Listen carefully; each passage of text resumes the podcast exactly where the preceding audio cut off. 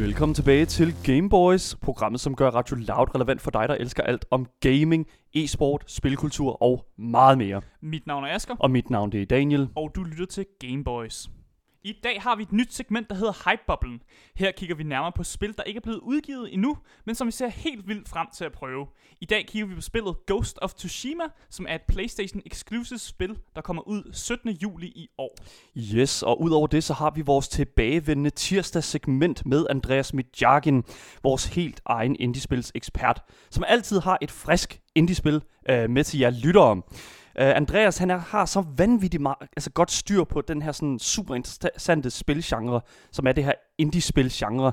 Uh, og hver uge så inkluderer vi ham altså i vores program, så I lyttere er bedre rustet til at gå på jagt i den her indie-spils-genre. Velkommen til Gameboys.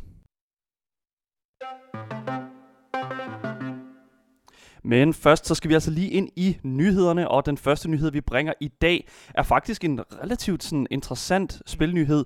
Den kommer fra e-sports verdenen, og sidste uge, der smagte vi deres, øh, der smagte vi deres sådan, energidrik. Mm-hmm. Kult energidrik. Yes, lige præcis. Øh, historien kommer selvfølgelig fra det danske øh, e-sports hold Astralis. Astralis, de har, øh, hvad kan man sige, vundet op til flere altså konkurrencer og er på første, første holdet, og Mm. altså der er virkelig, virkelig sådan et, et, et altså kæmpe anerkendelse af mm. det her e-sportshold hele verden rundt. Ja, de klarer sig i hvert fald godt i Counter-Strike, det er helt sikkert. Ja, lige præcis. Men det, der faktisk er nyheden her, det er, at øh, vi har fået noget fra Astralis, som er relativt sjældent at se øh, fra et så, øh, hvad kan man sige, højt rangerende e-sportshold. Mm. Og det er nemlig et over 8 minutter lang klip af Astralis, som spiller spillet.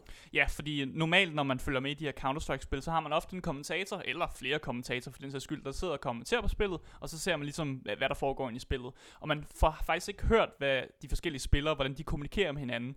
Og grunden til det, det er jo, fordi de bruger sådan noget vildt avanceret øh, sprog, næsten kodesprog med hinanden, ja. som gør, at det måske ikke vil være så interessant for seere at følge med i. Det, der er rigtig, rigtig interessant dog, det er, at vi jo selvfølgelig mange gange har talt omkring øh, sådan FIFA og sådan den der sådan meget kom- høje, det høje competitive niveau. Mm-hmm.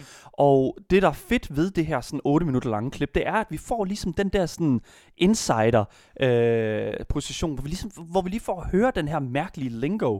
Mm. Og altså, man må jo sige, at øh, når man sådan lytter til det, så, altså jeg har jo spillet Counter-Strike, det er jo det, som Astralis de spiller, øh, og det, altså, når jeg spiller Counter-Strike, så er det jo også den her sådan type lingo, som jeg sådan kaster ud mm. Blandt mine venner, men de har simpelthen bare, altså de har simpelthen på et helt andet niveau, altså hver eneste lille sådan skygge. Mm. og krog af, af, af det, det, det map, de spiller i, det er ligesom sådan, altså det det er bare fuldstændig ned til hver eneste lille hjørne, mm. det er Mm. bare sådan, har hvert sit kodesprog. Ja, fordi på den video, som, øh, som man kan se, hvor de har det her kodesprog-agtigt, så er der blevet sat øh, undertekster på øh, til engelsksprogede personer, der gerne vil følge med. Og nogle af de her undertekster, det er simpelthen ikke til at høre, hvad de siger. Det er så sådan knudret og kodesprogsagtigt, at det, det næsten ikke engang lyder dansk, det de siger. Øh, så der er underteksterne også givet op, og har bare lavet sådan nogle spørgsmålstegn på, fordi de ved simpelthen ikke, hvad gutterne kommunikerer til hinanden, men åbenbart bliver det forstået, fordi at, øh, man ser altså, de vinder baner. Ja, lige præcis. Astralis er jo kæmpe højt niveau. Jeg synes lige, vi skal prøve at høre lidt af den her lingo her, som, som bliver kastet imellem spillerne. Det kommer her. Ja, køb ikke næste, så køb sidste. Peter kan købe AV'en. Ja, jeg har bare en for at AV. spille på AV'en. Vi kan kun til 500 for. Jeg prøver at gå midt med AV'en, okay? Ja. Ja, så nu han lister bare ud, Krille, han var et Ja, det- det. Har ikke arme og ting, altså. Det var lidt ærgerligt. Jeg pikker lige scout af her. Ja, det er fint. Ikke sikkert, de er AV, det tror jeg sgu ikke, de er. Ja, og hurtigt det er af- Stepper meget af. Stepper rigtig meget af. Sidste tag af. Ja. Det er tøller. Det Det er er deres Det er deres B-spiller. Det er ham der. Ja, I må Det bare op B. Ja, de var altså alle sammen. sælger bag. Sælger bag. Vi kan dobbelt sådan. sidste bil, hvis vi kører. I må høje plantet, i stedet for bare at spille deathmatch. Nej, lad os lige dobbelt højst. Okay. Jeg sidder Okay, så, så når jeg sådan sidder her og, og, og lytter til mm. de her Mhm. ting her, så, så kommer jeg sådan til at tænke, okay, så de sælger B, øh, og de kaster øh, dobbeltgranat, mm. Mm. og øh, de, de er ved hund, og de er, altså det, det er sådan, det, de har deres helt eget kodesprog. Kort og præcist. Yes, lige præcis. Og selvom det lyder meget rodet, så er det altså bare, altså de ved bare lige præcis, hvad de skal Mhm. lytte efter, og det er det, som der gør Astralis altså, så, så gode, som de er. Mhm. Jeg lytter nemlig også til toneladet af deres stemme, og de er meget rolige, når de fremhæver det her. Det, altså, det er jo et meget stressende spil, så jeg synes, det er bemærkelsesværdigt, at, at de er så rolige, når de siger, vi gør det her og gør det her. Øh, Ja. Så det er commendable. Øh, Ja, virkelig Lige flot. præcis. Og det, øh, der er jo også blevet kommenteret på, at, at øh, i den her kamp her, som vi hørte her, en kamp mod et andet hold som øh, Complexity, øh, der er det også blevet kommenteret på af øh, ham her, Jakob Pimp Venneke, øh, at, at Astralis simpelthen har altså, mere fat i den der sådan, interne lingo imellem dem selv, end noget andet hold derude, hvilket er med til at, ligesom, at rangere dem, hvor de er, mm. som ultimative verdensmestre.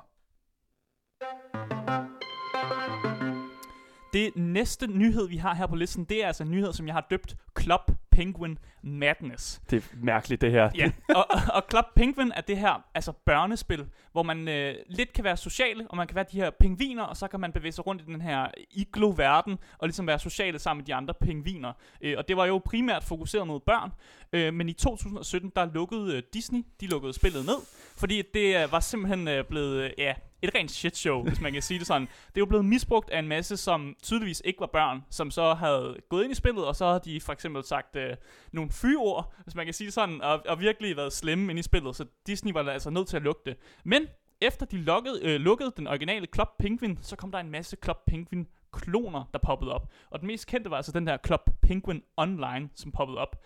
Men misbrug, mi, altså misbrugelsen af det her site, den fortsatte bare. Og fordi at det var kloner, så var reglerne endnu mere sådan lenient, altså flydende, og man kunne slippe Ja. afsted med endnu værre ting, end man kunne i det originale Club Penguin-spil. Og vi snakker altså om et spil, som er fyldt med børn. Ja. Øh, og så kan man bare gå ind og have øh, e-pingvin sex, som det hedder, med sine pingviner. Altså, det, det skal lige siges, at det originale Club Penguin sådan set bare var tiltænkt som et, et sådan chatrum, Ja. hvor at, at unge mennesker, børn og øh, selvfølgelig også øh, ældre for den sags skyld, Mm. kunne øh, gå ind og, og bruge deres forældres kreditkort, og så sige, sådan set bare chat med hinanden. Bruge deres forældres kreditkort. Ja, det lige synes jeg præcis. lige, du smed ud sådan hurtigt. Nå, men det, du skal, det, når du laver, da, du, når du sådan skulle Mm. lave en øh, bruger på Club Penguin, så, så stod der specifikt, spørg dine forældre om lov. Ja. Og øh, altså, det, det, det, det, det sætter jo rimelig meget sådan, hvem, hvem er målgruppen her, ikke? Mm-hmm. Men det der er med de her sådan øh, kloner her, det er jo, at, at øh, der, er, altså, der, der er forældrene ikke, ja. der bliver forældrene aldrig nogensinde altså, spurgt om lov. Ja. Hvilket jo har, har gjort, at øh, det der, som du selv siger der, der er kommet en, øh, en, hel, en Mm. hel del mennesker, som, som siger en masse fyord og laver en masse fyting. Ja, og man kunne som sagt have pingvin E6 i nogle af de her kloner.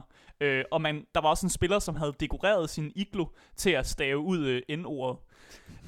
Ja. Der var ikke rigtig, der var ikke sådan øh, moderation på det. Mm. Og det er jo det, der sker. Men hvad er det helt præcist, at, øh, hvorfor er det, vi bringer den her nyhed her i dag, Asger? Det er jo faktisk, fordi Disney endelig gjorde noget ved det. Altså, det her spil har været lukket siden 2017, og så har der eksisteret de her kloner. Men nu har Disney endelig øh, sendt en, en DCMA-strike ud ja. På de her kloner, for ligesom at lukke dem ned. Fordi. Ja. det, var, det havde taget overhånd, og der var endda en, en mand, som blev arresteret, fordi at han var suspektet for at have child abuse images. Øh, og dem, ham fandt de igennem Club Penguin.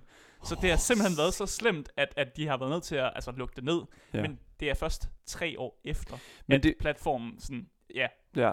Men, ned. men det er jo netop det, som, som der er med sådan en platform der. Altså det, hvis det er sådan, at den bare får lov til at løbe rampant, altså hvis Mhm. den bare får lov til at, altså at holde liv i sig selv og ikke blive modereret på noget tidspunkt, så, altså, så, så sker det her, tror jeg. Fordi det er jo eskalering mm. Et eller andet sted.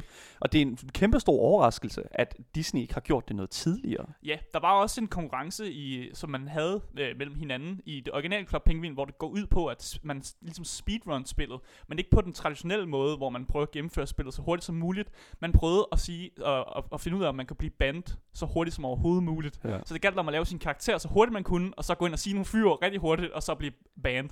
Det var simpelthen en konkurrence, der var mellem, mellem forskellige speedrunners. Ja, og det, altså, Club Penguin er jo en meme nu. Ja, Ikke? Altså det er jo Kæmpe en, meme. Kæmpe, kæmpe, kæmpe, kæmpe meme.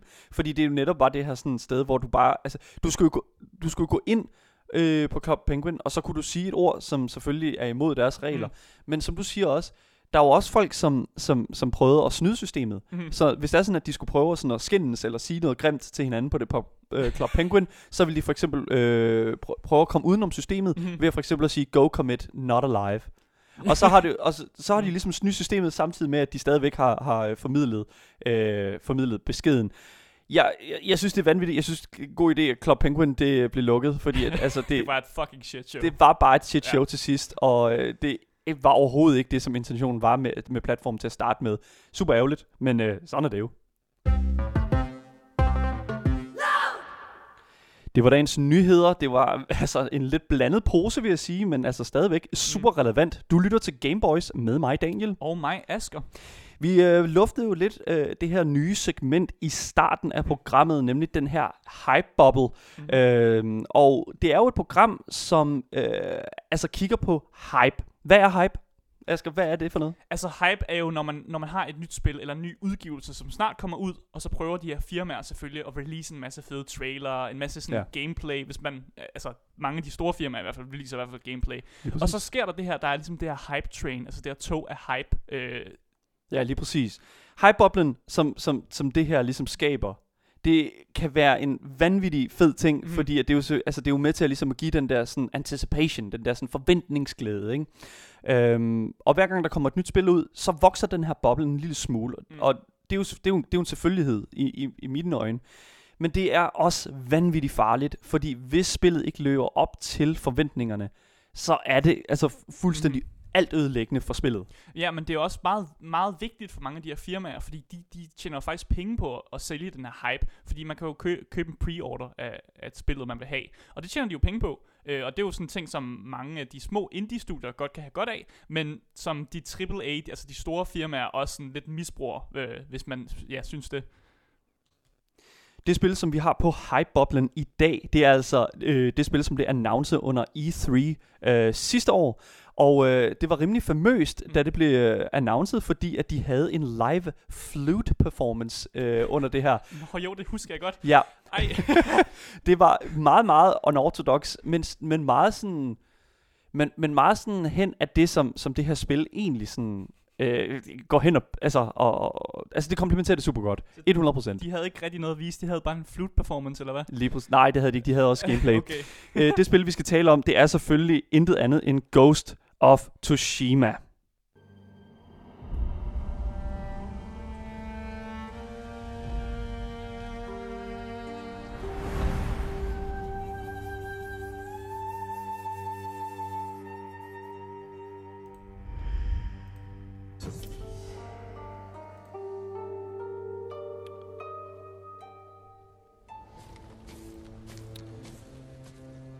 Ghost of Tsus- Tsushima hedder spillet, og det er lavet af Sucker Punch Productions. Og Asger, hvis ikke du er helt sikker på, hvad Sucker Punch ellers har lavet, så er det altså Infamous. Og vi har jo talt lidt om Infamous før på programmet. Og altså, jeg må virkelig sige, altså der er virkelig meget øh, altså sådan kvalitet bag det her øh, firma, fordi og, og det synes jeg specielt nu, fordi at vi har jo fået den her 18 minutter lange gameplay øh, trailer. Og det er jo altid noget, man efterspørger i gaming communityet. Fordi vi er jo aldrig sikre på, hvad, hvordan produktet ser ud, når vi bare får de her, de her trailers, som godt kan være sådan cinematics og meget sådan filmproduceret-agtigt. Men gameplay, det er altså virkelig sådan en, det er næsten en en-til-en oplevelse i, at hvad spillet fejl rent faktisk går ud på. Og derfor er vi altid glade i gaming communityet for at se gameplay. Lige præcis. De, de snyder, så, så, det, så det batter, og det er rart at få noget, som er sådan mm. reelt gameplay, bare en gang imellem, fordi det, altså, der er, det, det kan virkelig snyde, og det, det føler jeg så ikke, at den her gameplay, altså det er selvfølgelig ikke til at vide nu, men, endnu, men Ja. altså indtil videre, så ser det faktisk virkelig fedt ud. Øhm, hvis det start, den her trailer her starter ud med at, ligesom, at give os et panorama-shot af den her ø her, som Ghost of Tsushima, det kommer til at foregå på, og nu, sådan det der med ø og sådan noget, jeg ved ikke, jeg får mega meget, sådan, når jeg ser den her trailer, sådan Far Cry vibes, fordi du sådan går fra camp til camp, og sådan liberator det, og sådan, fordi ja. Det er jo øh, de der mongols der, som kommer og infiltrerer den her ø her, som du, som du er på. Øhm, og ham her, Jin, som du øh, spiller, øh, spiller som, han skal jo så rundt og li- liberate øh, Mm. de her, øh, ja, og ligesom at frigøre øh, de her landsbyer, og øh, altså, og så udvikler plottet sig sikkert. Vi, det, altså, de er virkelig sådan, vi ved ikke ret meget omkring det her spil. Øh, heldigvis, så har den her trailer altså åbnet det lidt op for os. Mm. Jeg elsker den her type af æstetik, og altså virkelig Sucker Punch Mm. har formået at ramme en æstetik, som jeg synes er meget mere underspillet end tidligere spil, øh, som har været i den her æstetik, såsom for eksempel Sekiro, Shadows Die Twice. Mm. som uh, From Software har lavet, også dem, der har lavet Dark Souls-spillene det var faktisk også en, øh, en ting, som øh, da det nye Assassin's Creed kom ud, så var der folk, der spekulerede i, om, om det nye Assassin's Creed også skulle, altså skulle være sådan et øh, japansk øh, samurai-spil. Og så får vi altså øh, det her spil, og så er det bare sådan et, nå, nu har vi både vikinger i Assassin's Creed Valhalla, og så har vi Ghost of Tsushima, som så også underbygger det her samurai. Så i min optik, så er jeg meget tilfreds over, at jeg kan få begge dele, i stedet for at jeg bare skal have to øh, samurai-spil. Ja, altså jeg ved ikke, jeg synes det virker gennemført. Jeg synes der er nogle, altså der, der er nogle hooks her Mm. øh, igennem den her trailer, som virkelig bare sådan fanger mig. Øhm, altså de tager jo klart øh, sådan inspiration fra det kildemateriale, som de er inspireret af. Altså det her sådan øh, Japanese, øh, sådan, øh, samtidig med sådan, for eksempel western, altså The American Frontier, Mm.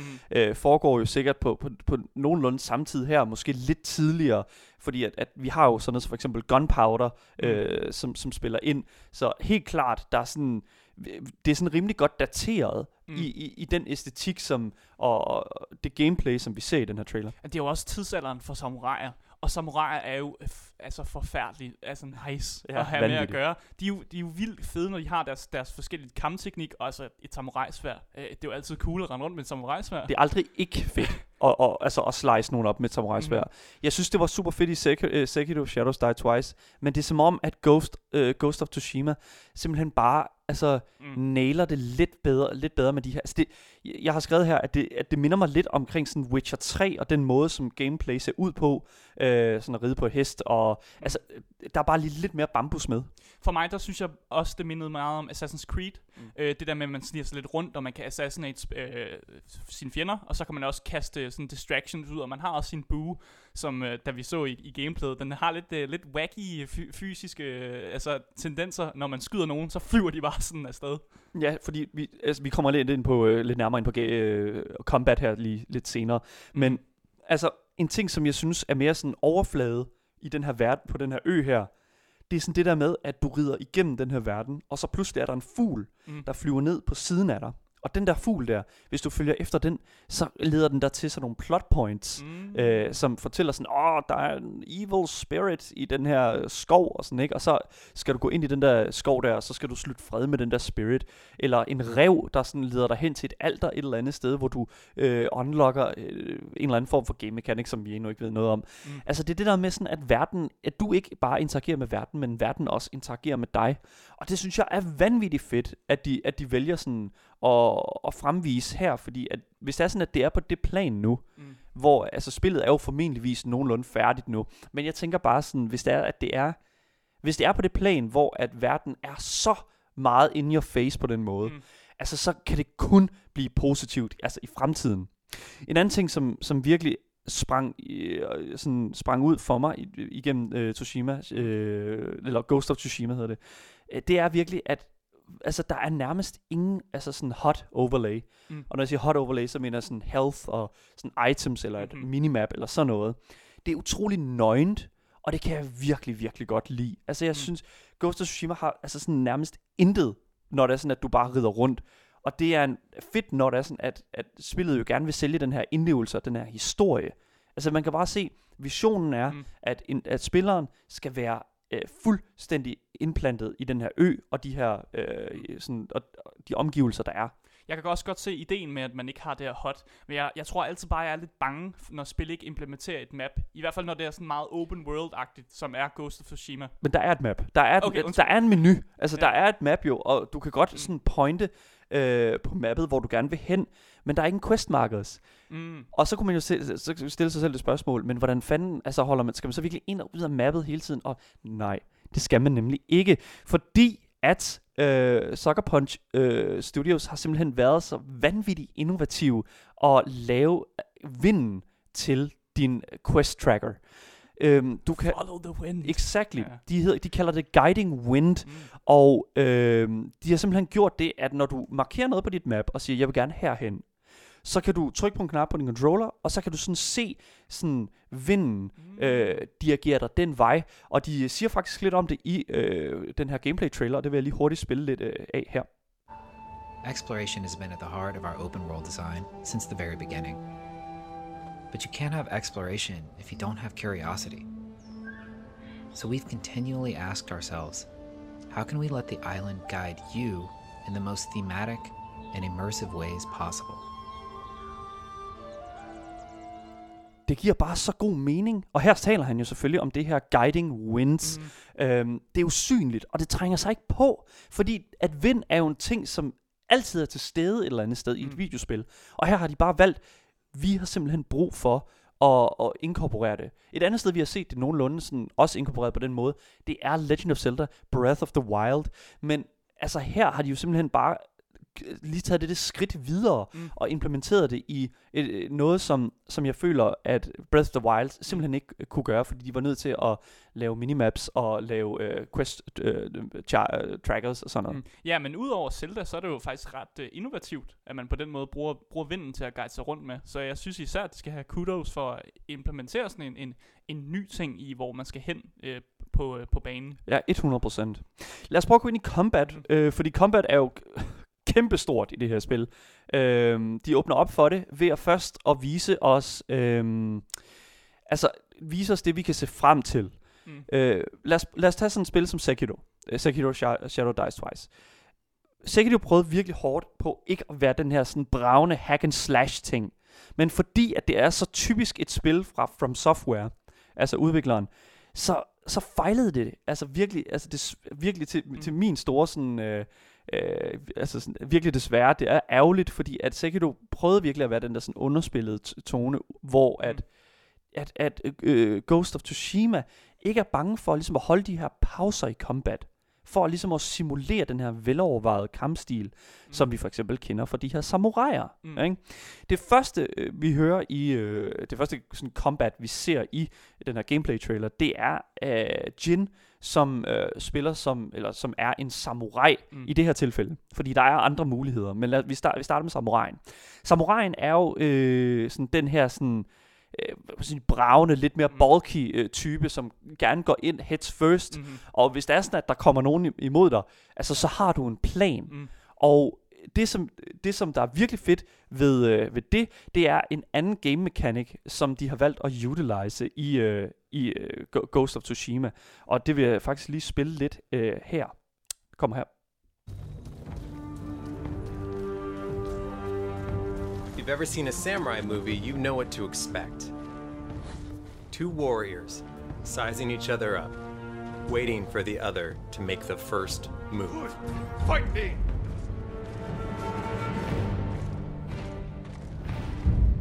Tirria corte! Videa!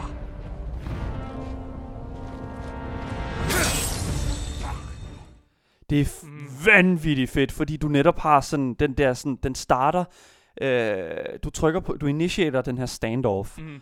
og så bliver der sådan borders lavet, altså ligesom i en film, Mm. så cutter den sådan ind, Sådan en fokuserer, rigtig uh, samurai-film, Ja, lige Tarantino-agtig næsten stil. Ja, jeg kan godt lide det. og så har den netop den der sådan, øh, hvor du sådan, fjenden går hen til dig, og står foran dig og sådan siger noget til dig, og så øh, angriber de dig, men du er bare hurtigere end dem, og så ryger det der svær ud der, Mm. og så kommer de jo bare en efter en imod dig, og du er bare sådan, zup, zup, zup, og så har du bare klaret dem. Se, den her kampstil, for der kommer en kampstil mere. Den her kampstil, det er den, der appellerer til mig. Ja. Det er, altså heads on, vi går i krig, og vi kæmper med hæder. Ikke det der med, at man måske skal snise rundt og, og, og være lidt dirty, når man kæmper. Det her, det er, det er ordentligt. Det er sådan, man kæmper. Sådan head on, mand mod mand, mano i mano. Og så er man bare, hvem kan trække og stikke stik den anden med sit svær først. Og det er jo, altså et eller andet sted, så, altså det er jo på mange måder, ligesom det, altså standoffs i, som for eksempel i westernfilm. Ikke det her, de her skuddueller her, ikke? Ja, ja. præcis. Jeg er dog mere til sådan, tilhænger af, af svær, end jeg er tilhænger til guns, fordi det ser bare lige lidt federe ud jeg med de der er svær. helt enig. Jeg er mere til økser, dog. Men Ja. ja. uh, samurai svær, det kan godt, det kan godt gøre mig glad alligevel. En anden tilgang til combat, er, som i min optik er klart den bedste, øh, det handler mere om at skulle snige sig frem igennem skyggerne. Mm. Og her påtager, påtager du dig ligesom den her kampstil øh, af en ninja, eller ghost, som, som spillet selv kalder det. Og øh, her får du altså virkelig bare altså, øh, det, der hedder utility. Fordi at øh, hvis det er, at du skal ikke, altså hvis det ikke du går der ind øh, sådan head on, ligesom samuraien gør, øh, og er dækket til af alt det her sådan øh, heavy armor, så skal du jo kunne bevæge dig sådan Mm. øh, hurtigt og kvikt. Og så er du altså nødt til at have øh, nogle værktøjer til alle mulige forskellige situationer. Og Mm. det lader det altså til, at øh, Sucker Punch har øh, været vanvittigt innovativ med også. Du har, øh, nu skal du høre her, Du har firecrackers, som du kan tænde, altså de her sådan små... Øh, Heksehyl, hedder Ja, ikke det på dansk? det det er sådan nogle små bang, bang, bang, bang, Ja. ikke? Øh, dem kan du tænde, og så kan du smide dem sted hen, og så er det jo ligesom afledning. Fordi så går de et andet, så går fjenderne jo sådan hen til dig og siger, hvad, hvad, hvad foregår der her? Mhm. Og så kommer du jo op bag ved dem med din øh, lille kniv, og så siger du snip, snip, sådan. og så, altså, så er det overstået, inden, øh, inden det slutter. En anden ting, som øh, de også har valgt at implementere her, det er altså også noget, du, du snakker om i starten, den her bue her. Mm-hmm.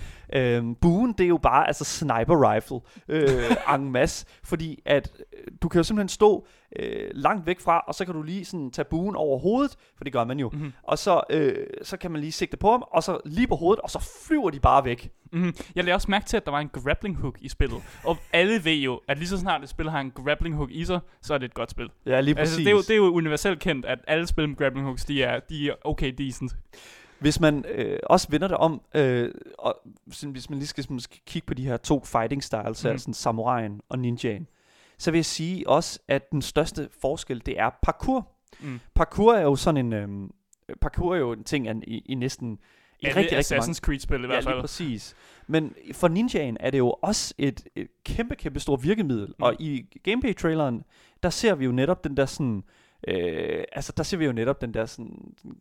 Ham Jin der, Mm. kravle rundt på de der tage der, op ad vægge og øh, kaste med ninja-stjerner. Fordi det har han nemlig også de her kastestjerner, og når du så, når du så kæmper, du kravler jo helt, når du, når du er ghost, så kravler du sådan rundt, øh, og sådan på hook hele tiden, mm. og så kan du bare sådan kravle på hook imellem alle fjenderne og kaste med de der kastestjerner, som sådan en, en, en, en, en lille, sådan, det ved jeg ikke, en skildpadde, Ja, pindsvin måske. Ja, en pindsvin, der bare sådan render rundt og kaster med de der... Øh, og det, det, du, du, det er bare sådan en lille bitte sådan, øh, lille væsen af, af død og ødelæggelse. Og nu kommer så noget af det fedeste, som jeg Mm. mm. synes inden for combat, at det her spil introducerer, som jeg ikke rigtig synes, jeg har set andre steder.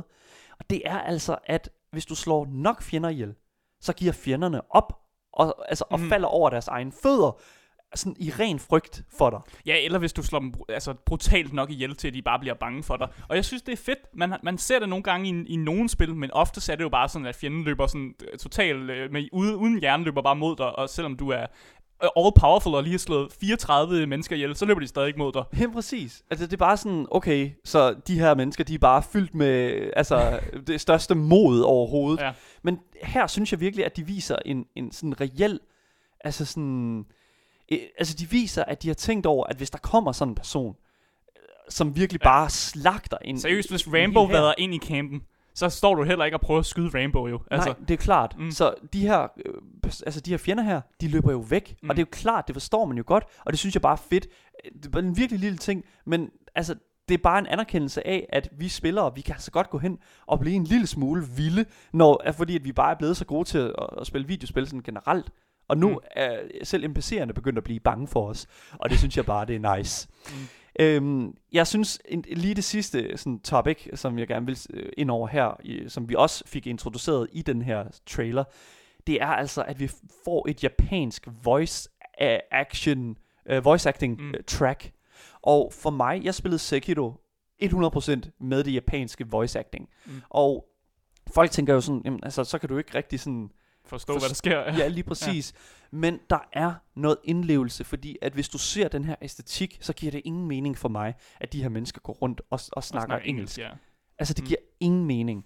Og så har jeg jo sådan et eller andet sted, øh, altså, så har jeg intet imod at bare læse de der... Øh, Undertekster, ja. Ja, fordi at så har Mm. du jo netop sådan en... Øh, fordi at alligevel her i Danmark, så læser vi jo bare undertekster konstant. Så altså, det kan godt være, at der er nogle dele af verden, som måske kommer til at have en lille smule problemer med det. Men jeg synes bare, at hvis du skal indleve dig i en historie, så skal stemmen passe Mm. til karakteren. Og igen, det er jo svært at vide, om det kommer til... Vi fik en lille sådan, smagsprøve af voice acting, men altså, det er svært sådan, at vide sig helt sikker på, hvor, hvor dybdegående den er, og Mm. hvor, hvor altså, sådan forskellige de der voice lines, der kommer til at være, eller om det bare bliver gentagelser efter gentagelse. Åh, oh, det håber jeg ikke. Nej, lige præcis. Der er enormt meget at se frem til, når Ghost of Tsushima kommer ud den 17. juli. Uh, vi kommer i hvert fald til at fordybe os i den her mm. verden her, altså til at vi næsten ikke kan trække vejret. Uh, 100%. Jamen, jeg glæder mig. 100%. Det bliver vanvittigt godt. Sindssygt fedt. Det var vores lille hype-bubble, som vi sidder og puster op over Ghost of Tsushima. Men nu skal vi over i vores indiespils anbefalinger. Det er jo en ugentlig øh, ting, som vi har her på programmet. Mig og Asger, vi elsker indiespil, og vi elsker spilanbefalinger. Men der findes altså gamer derude, som elsker dem meget mere, end vi gør. Og det er altså derfor, at vi hver uge har inviteret Andreas Mijakin over telefonen. Og Andreas, han er altså vores on-call ekspert i indie games, og hver uge så får vi altså lige lov til at sidde på skødet og lige høre, hvad har han af anbefalinger til både os og jer lytter derude, så I måske kan få introduceret et nyt spil, som er gået under jeres radar. Men der er ikke nogen grund til at udskyde det længere. Vi, ved du hvad, Andreas, velkommen til Gameboys. Tak skal du have. Velkommen til. Ved du hvad, øh, Andreas, hver uge, øh, det har jeg også sagt lige før, øh, men hver uge så kommer du her ind med den her spilgenre, altså indie-spilgenren, og altså har, endnu, altså har et spil med, som jeg tror virkelig mange mennesker ikke har hørt om. Øh, men, men hvorfor, kan du ikke lige hurtigt forklare, hvorfor er det, at sådan indie-spilgenren, den øh, er så interessant for dig? Det er, det er den fordi, øh, at vi har at gøre med spil, som er i et lidt mere komprimeret format, hvor de gerne måske vil bringe et budskab eller noget, noget fedt game, gameplay på et, et, et mindre format end de her AAA-spil. Så øh, det er ofte nogle mindre spil, som, som har rigtig meget at, at byde på. Og altså, du har jo, altså, og 100%, det kan man virkelig mærke i alle de spil, du har haft med til os i, de, i den senere tid, altså Undertale og Oxygen Not Included, altså det har jo virkelig været de her spil, som bare har været pakket med indhold og mm. popularitet og interessante baghistorier. Og det er derfor, at jeg er nødt til at spørge dig nu, øh, Andreas, hvad for et spil har du med til os i dag? I dag der skal vi snakke om uh, Supergiant Games, som har lavet uh, et, et par spil. Vi skal tilbage til deres første spil, apropos øh, pakket med gode historier. øh, så skal vi i dag tale om øh, Bastion. Mm.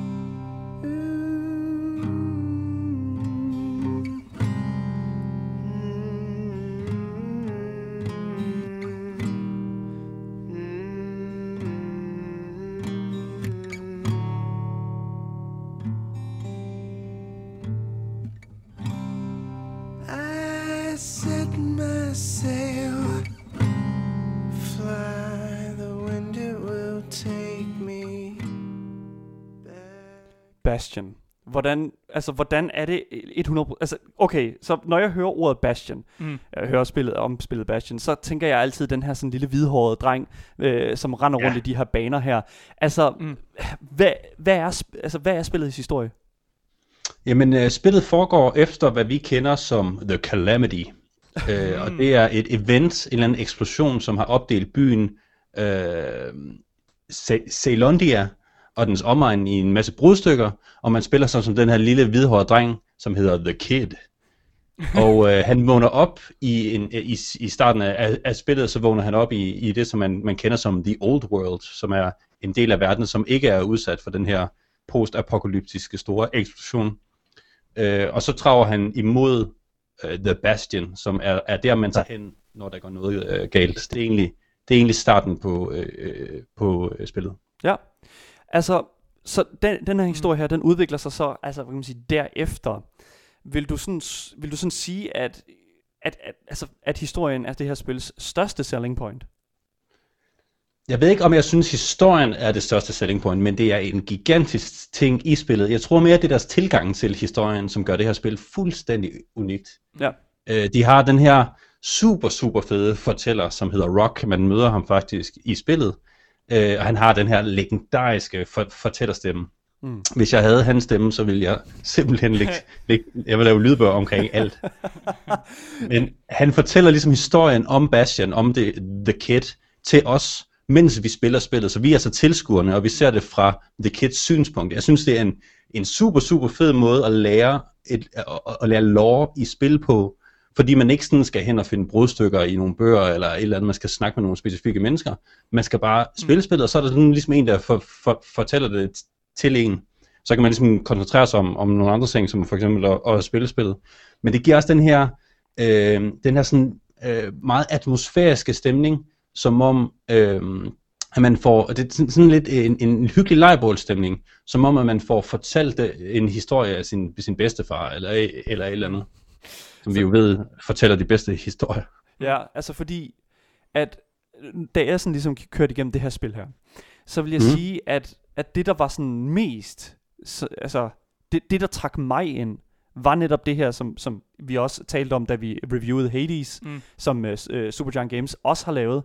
Netop den her sådan atmosfære af, at, at visionen, den bare er klar. Altså det er sådan den worldbuilding, som ligger op omkring øh, den verden, som Mm. mm. blandt andet Bastion øh, sådan foregår i, at den er så gennemtænkt. Lige i øjet, ja. Altså fuldstændig. Mm. Øhm, Det, det er, de har gået fra det, eller med det, med, med det i øje, de er ligesom sigtet efter det helt fra, fra starten. Uh, der er en fantastisk talk, man kan se den på, på YouTube, om hvordan de har lavet den her atmosfære. Det er, det er helt vildt fedt lavet, synes jeg. Jeg bliver også lige nød, nødt til at spørge ind, fordi du bliver, ham her person, man spiller, han hedder The Kid. Men, men stripper det så ham for al personlighed, eller har han personlige træk, eller, eller hvordan, hvordan er den her karakter, man spiller? Ja, jeg synes helt klart, at han har personlige øh, træk. I løbet af spillet møder man for eksempel en masse, masse underlige øh, former for, for våben, som han, han er helt vildt god til at, at, at, at bruge.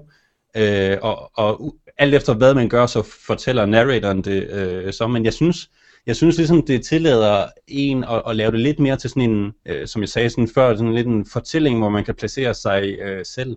Mm. Øh, lidt ligesom hvis, ja, hvis man fik fortalt historien, så er det ikke, det er ikke fordi, man skal vide vildt meget om, om, øh, om, om selve karakteren, man skal bare vide, hvad der, hvad der sker om, øh, udenom ham, Mm. om, om verdenen. Så jeg synes, han har sin egen per- personlighed, men det, han siger aldrig noget, han, han er bare sådan helt stille og, og rolig, så man, kan, man kunne godt sætte sig selv ind øh, der, hvis man gerne vil. I, I tråd med det, hvordan er gameplayet øh, i spillet? Jamen altså, spillet ses fra et isometrisk synspunkt, det vil sige, at man ser det op fra, øh, sådan skråt op fra. Øhm, og gameplayet er så sådan, at man, det er en form for sådan platformer, hvor man går rundt på nogle for, forskellige øer. Og det, det er sådan her, det er virkelig, virkelig med til at, at lave det her øh, meget anderledes æstetiske udtryk, som, som øh, spillet har. Fordi vi, vi er jo meget vant til i moderne spil at se, at, at verdenen omkring os er ekstremt de, detaljeret. Mm. Men altså, Bastion, de har lige præcis det nødvendige til at, indike, øh, at indikere en eller anden form for, for, for, for sådan en stemning, som, som man har, har, har brug for. Og jeg synes, det minder, øh, det, det minder ret meget om, som, øh, hvordan det ville være, hvis man, for, hvis man forestiller sig det inde i, i, i ens eget hoved. Altså ligesom, for, for eksempel før, som hvis man fik fortalt den her historie. Øh, og jeg synes bare, det gør, at man kan indleve sig i, i verdenen endnu mere. Men man går så rundt på de her platforme, man, man har et eller andet våben, man, man har fundet, man kommer i kontakt med rigtig, rigtig mange våben. Øh, der er kæmpe hamre og buer og pistoler af, af Kimbo-style og spyd og vildt meget. Øhm, og så, som alle sammen har de her forskellige playstyles. Mm. Øh, og så, så går man så fra platform til platform, mens man udforsker den her verden og får fortalt ligesom, hvad der er sket, og, og, øh, og man får en masse baggrundsviden. Og den er så øh, blevet overrumlet med en masse monstre, man så skal, øh, skal dræbe. Og alt efter hvilket øh, våben man bruger, så, så spiller man altså lidt forskelligt. Så det handler meget om at udforske verdenen, og så dræbe eventuelle monstre, som, øh, som angriber en. Ja, fordi at det er jo på mange måder en, en altså, hvis der, ligesom at vi, sådan, når vi snakker From Software og taler om Dark Souls spil, så, altså, så har man jo sådan øh, også Supergiant Games og den her sådan Hack and slash. hack and slash genre. Ja. Altså, øh, altså det her, den her type gameplay her, kan den ikke gå hen og blive sådan en lille smule sådan repetitiv? Jo, men det, for mange vil det måske være det. Øh, og det er også derfor, jeg synes, at det er ekstremt, ekstremt vigtigt, at den her meget, meget fede æstetik og super fede historie, den er der til ligesom at, at, at fange dig. For lad os sige, at den ikke var der. Lad os sige, at du bare gik rundt på nogle blå platforme, og så kom der nogle røde øh, firkanter ind, som du så skulle slå, når de kom tæt på. Så, så ville det spil ikke være særlig meget øh, værd. Og det er ikke fordi, jeg synes, at gameplayet i Bastion er, er kedeligt. Det er det overhovedet ikke. Øh, men, men det kan godt blive repetitivt, fordi man egentlig bare øh, øh, udforsker den her historie, samtidig med, at man bare dræber en, en masse ting, og så bliver man ligesom bedre til at, at dræbe det. Mm. Hvad, hvad er målet i, i spillet? Hvad er det, man kæmper sig op imod? Jamen, øh, målet i spillet er sådan set bare at, at gennemføre det. Det er ikke fordi, du skal opnå nogen speciel status eller, øh, eller noget, men, men, øh, men det, det, det giver sig selv i historien. Det er sådan relativt lineært, hvor du går, øh, hvor du ligesom besøger bane efter, efter bane, og så, udforsker, eller så øh, udfolder hi, historien sig. Øh, Øh, Udover det, så kan du faktisk, øh, og det synes jeg er super, super fedt i, øh, i hvad hedder det, Bastion. Udover det, så, kan, så er der nogle baner, der hedder Proving Grounds, hvor du kan øh, du skal ligesom gennemføre banen på tid, øh, det, er- så det, det er ligesom sådan nogle øh, forhindringsbaner, øh, hvor, du kan, hvor der er forskellige proving grounds til alle våbnene.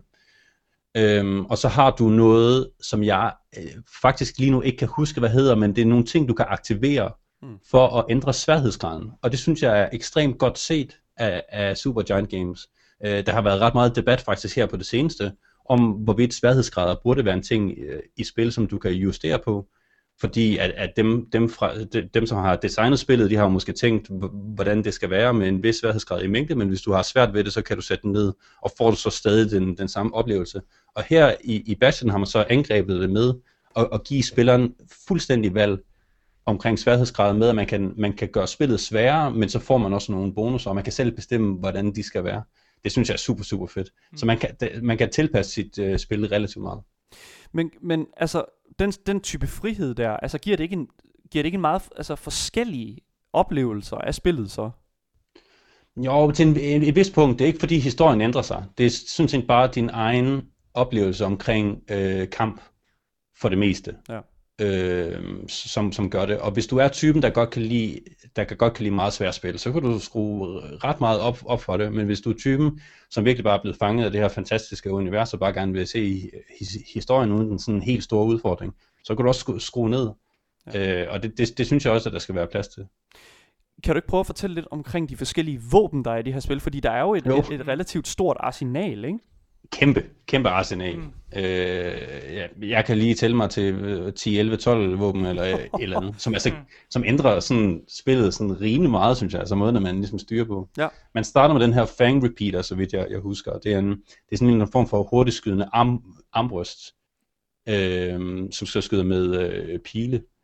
Øh, der kan du jo stå langt væk, og så øh, skyde relativt hurtigt, men det giver ikke sådan vildt meget skade. Mm. Og senere så finder du en, en meget, meget stor hammer, øh, hvor du så skal ret tæt på, men den giver sindssygt meget skade. Ja. Øh, og du får en bue, hvor du skal, sådan, skal trække den op. Det tager lidt tid, men til gengæld så kan den flyve igennem, øh, eller dens pil kan flyve i, i, igennem fjender. Øh, så så det, det handler lidt om at line dem op. Og du kan få en machete, øh, en warm machete, Ja. øh, som er ret hurtig, og, og, og det er måske de mest almindelige våben. Hvil- Hvilke våben foretrækker du? Jeg har det med at skifte hele, hele tiden. Jeg kan huske, sidst jeg spillede spillet, det er ved at være et par år siden, spillet er alligevel fra 2011. Øh, men jeg kan huske, sidst jeg spillede spillet, så brugte jeg meget et spyd. Det synes jeg var, var meget sjovt. Det var også fordi, det var meget udfordrende faktisk. det, minder mig, det minder mig vanvittigt meget om sådan, når Asger han spiller Mordhav. Uh, det her sådan medieval warfare spil. Altså, der er det, altså Asger vælger altid bare at være sådan den der spearboy der, der sådan står om bag ved ting. Altså, at, det er jo fordi, der, der er det der reach på, mm-hmm. ikke? Ja. Altså, at øh, sådan... Og det, det er det, som jeg synes, der er vanvittigt fedt ved Bastion. Det er jo netop det der sådan med, at du selv bestemmer, hvor du vil... Altså, ved at vælge de her våben, at du selv bestemmer, Mm. mm. hvor du placerer dig i combat. Mhm. Og det er bare så vanvittigt essentielt, når det kommer til sådan fast-paced, mm. Øh, altså fast-paced øh, combat. Altså, hvordan synes du, dynamikken i combat er i Bastion? Jamen, jeg synes, at det, øh, dynamikken er, er, er lidt ligesom man kender det fra andre platformspil, hvor du går ind i en eller anden form for rum, så du lukker dørene, og nu kommer der nogle monster, som, som du skal dræbe, og når du har dræbt dem, så kan du komme videre. Mm. Det minder en lille bit smule øh, om det, men jeg synes egentlig, at du får bare en ny udfordring hver eneste gang, og jeg, jeg synes ikke, at det er øh, problematisk, selvom nogen de vil synes, at det er øh, repetitivt. Jeg, jeg synes, det er, er super fint, og, og hvis, man ikke, hvis man ikke lige synes, at det er, øh, at det, at det er den fede måde at, at slås på, der, der hvor man er, så kan man gå ud og så skifte våben og komme tilbage, øh, og så prøver man med, med noget andet. Så jeg, jeg synes, det er ekstremt dy- dynamisk. Mm. Helt enig. Men... Ja? Ja. Nej, fortsæt. okay, det er i orden. Øhm, hvis det er sådan, at man kigger på, øh, på Bastion som i, i sin helhed, sådan det der holistiske billede af, hvad spillet det omfatter. Når det er sådan, at jeg for eksempel øh, skal gå til et nyt spil, Mm. så kan jeg godt lide at gå ind på øh, Steam, og, eller for den sags skyld gå ind og bare kigge på reviews af spillet. Og det er jo ikke nogen hemmelighed, at Bastion har vundet den ene pris efter den anden, anden og altså, øh, altså det er jo sådan anerkendt som værende et af de sådan allerbedste spil, øh, der nogensinde er lavet, og det er jo vanvittigt, når man tænker på, at det er et indie-spil, som kommer af øh, faktisk en relativt ukendt øh, udvikler på det her tidspunkt. Øh, men det der er med det, det er også, at hvis du går ind på Steam, der hvor man blandt andet kan købe spillet, og kigger på mm-hmm. negative reviews, hvilket jeg synes er helt fantastisk nogle gange, når man, Ja. altså det er jo det, den ene er alene grund til, at vi har lavet et segment som er, det der anti-review. Øh, altså så synes, altså så synes jeg, det er bare fedt at se, hvad har folk at sige om det her vanvittigt positivt øh, modtaget spil. Og en ting, som, som alle næsten har skrevet, øh, når de kritiserer spillet, det er, at øh, bla bla bla, combat, repetitivt, bla bla bla, historien er ikke noget sp- specielt, men musikken er vanvittigt fed. så det er bare sådan, næsten... Det er, Ja, jeg er så glad for, at du siger faktisk. hvorfor? Fordi jeg synes, jeg synes personligt, at, at vi har, at det er, at Bastion er en komplet pakke. Vi har den her super, super, super fede for, fortællestil, som man ikke sådan ser vildt mange øh, andre steder på, på samme måde. Så vi, vi får ligesom fortalt en historie, som er øh, øh, spillet. Samtidig med, at vi har et meget tilpasseligt gameplay, og så har vi den her, meget, synes jeg, meget interessante, mystiske verden, man ligesom gerne vil øh, udforske. Og det bliver fuldstændig sindssygt godt bundet sammen af noget af industriens nok fedeste soundtrack og lydlandskab. Ja. Hvis det, ikke, hvis det ikke var der, ville det være et fuldstændig andet øh, spil. Det ville også være et godt spil, ingen, ingen, ingen tvivl om det. Men det er prikken over, øh, over id. Det er, hvad der binder alting sammen, og det er, fant- det er sindssygt godt lavet. Mm. Ja. Jeg kunne vildt godt tænke mig at øh, lægge op nu til at lige at høre et enkelt nummer fra Bastion. Og øh, altså, det er jo igen, vi talte om det også, øh, da vi reviewede Hades, men Supergiant mm. Games har bare en stil. Øh, og det er jo, altså, det, det ligger sig uden for næsten alting, mm. og altså sådan rent kvalitetsmæssigt. Og jeg synes lige, vi skal, vi skal lige høre nummeret her. Øh, et vanvittigt fedt nummer. Det kommer her.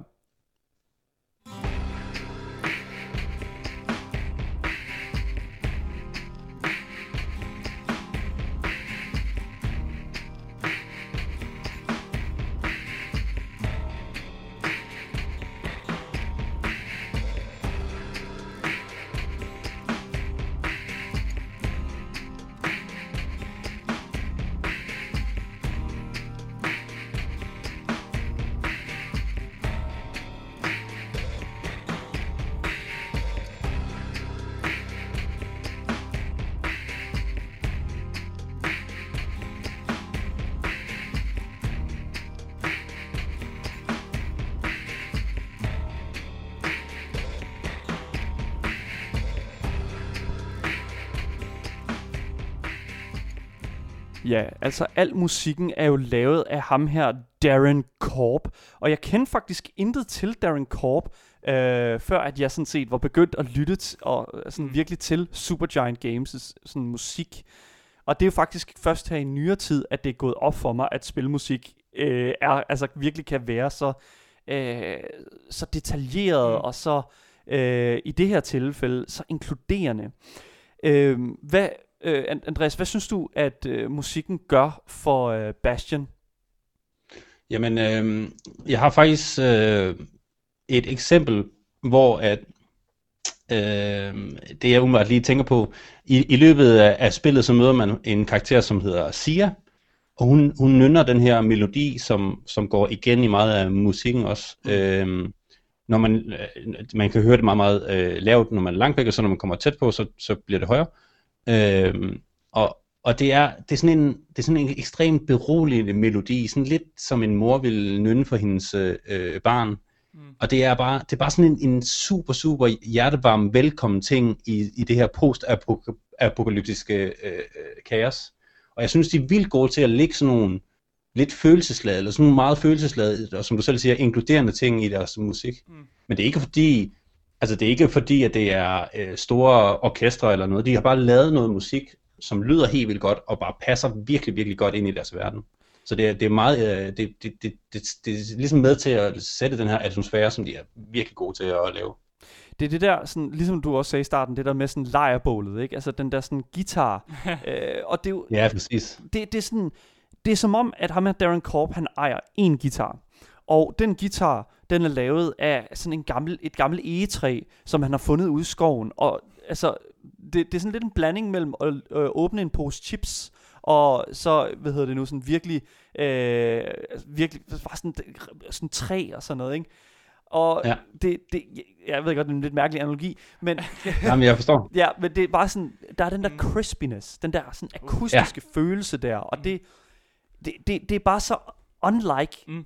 Noget som helst andet. Og det er bare det, der gør for mig, at Bastion er et af de spil, som altså udmærker sig 100% inden for musikken. Mm. Og det er også det Supergiant Games er vildt gode til at gøre, fordi det ser vi også i spil som Hades, at de er så gode til at, at blande de der akustiske, no, øh, akustiske mi- øh, musikinstrumenter mm. og få dem med. Og så stadig, selvom der måske er et nummer, hvor der lige har været noget metalagtigt, så er der stadig sådan remnants af noget, noget akustisk i baggrunden, og det er, det er mega Ja. fedt. 100%. Det er fedt. Ja. Kan du ikke prøve at forklare mig sådan lidt omkring, altså, hvad er det, der gør det her spil til et indie-spil? Jamen altså, øh, udover at det var øh, independently udviklet, da det blev udviklet, så rent teknisk er det et indie-spil. Så er det, at de formår at, altså de havde ikke så mange penge, da de startede ud, og de fik så øh, heldigvis en publisher, som var Warner Brothers, da de havde lavet spillet, men det, det er den rent monetære pengedel af det. Men det, der gør spillet sådan til den her genre, som vi, vi snakker lidt om, den her indie-genre, det er, at det, det, er meget, det er meget kort og præcist. Du har ikke 18.000 sidequests. Du har ikke øh, mulighed for at købe levels, eller du skal ikke, du skal ikke have en, der, der, der, der er ikke noget med at, at, at få en daily login bonus, eller det, der, er, der er ikke nogen, der vil blive, få dig til at blive ved med at spille spillet, hmm. eller det er ikke noget, du skal abonnere på, det er bare en fortælling, som de gerne vil, vil, vil, vil give dig. Mm.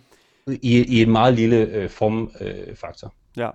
Så for at opsummere her, hvad, hvad vil du sige, at hvis du sådan skulle opsummere, øh, hvad man sådan vil skulle lede efter, hvis man skulle spille Bastion, hvad, hvad vil det så være? Øh, det, det skal du lige øh, forklare så... mig lidt bedre, hvis man skal, hvad, hvad man skal lede efter, siger du? Ja, altså, hvem, hvem er det, der skal spille det her spil? Aha. Jamen, det er, det er ham, der godt kan lide den her fortælling. Det er ham, der godt kan lide øh, den her mystiske verden. Det, det er ham, der godt kan, eller hende for den skyld. Det er den, der, der godt kan lide at sådan udforske nye, fan, fan, fantastiske øh, ting. Ja. Det er ikke, altså, og så måske også godt oven i købet, nu Bastion det har meget sådan noget med finesse øh, at gøre, øh, når, når det kommer til, øh, til combat, man skal være hurtig på, på tasterne og så videre, alt efter hvor meget man kan lide det. Så det er en god blanding af både det og, og en, en fantastisk for, fortælling. Øh, Så det appellerer utrolig meget til mig selv. Mm. Men, jeg, men, men der, altså, du kan også sagtens spille det og blive over, positivt overrasket, hvis du ikke elsker øh, fantastiske øh, verdener og, og, øh, og magi. Mm. Ja. Øh, du kan sagtens blive overvældet, eller ikke overvældet af, men overrasket af det her øh, øh, ret, ret fede gameplay også. Fedt. Mm. Hvor lang tid skal man bruge for at, ligesom at komme igennem den her øh, historie her? Jamen, jeg troede faktisk, da du snakkede om negative reviews, at det, det som folk vil sige mest, det var, at det er for kort. For det er meget kort spil. Ja. Øh, du kan sagtens komme igennem det på en dag, Okay. eller mindre. Det er, jo, det er jo relativt kort et eller andet sted. Altså, det er jo i Ja. sådan sammenhængende timer, altså øh, i hvert fald under 16 timer. Men det var jo ligesom vi snakkede om, øh, om Journey for lang tid siden. Mm. Ja. Øh, det er også et, et ret kort spil, men nogle gange så skal de der, de der, øh, de der ting, der, der, der sådan får dig til at føle og tænke lidt, de skal ikke, de skal ikke være alt, alt for lange. Nej. Okay. Øh, og jeg synes, at Bastian har en, en, en god længde, en perfekt længde. Fedt. Det er fantastisk. Jeg tror, det var alt, vi havde tid til i, i, i dag, Andreas. Øh, som, Ja. som altid er det jo vanvittigt fedt at få dig ind og give den her sådan lidt, øh, hvad kan man sige, ekspert, øh, et ekspert take mm. på den her indiespils verden. Øh, du er genial at snakke med. Mm. Jo, jo tak, jo tak. Vanvittigt fedt. Jeg var glad for at må dele øh, indie kærligheden. Skide godt. Selvfølgelig. Vi siger tusind tak for hjælpen, og tak fordi du kom på programmet. Selv tak. Andreas Michakin, on-call indiespilsekspert her på Gameboys. Det var altså alt, vi havde planlagt for i dag, og hvis det er sådan, at du har noget, du gerne vil tilføje til øh, dagens program, det kan enten være omkring øh, øh, Ghost of Tsushima, eller for den sags skyld bare den her fantastiske indiespils øh, anbefaling, vi fik af Andreas Midjagin, så skal du altså skrive til os på Gameboys, øh, på e-mailadressen gameboys eller direkte til Radio Louds egen Instagram-profil, som er radio.loud.dk. Det har været fantastisk at sende til jer. Du har lyttet til Gameboys Med mig, Asger. og mig, Daniel. Vi ses igen i morgen, samme tid, samme sted. Hej hej.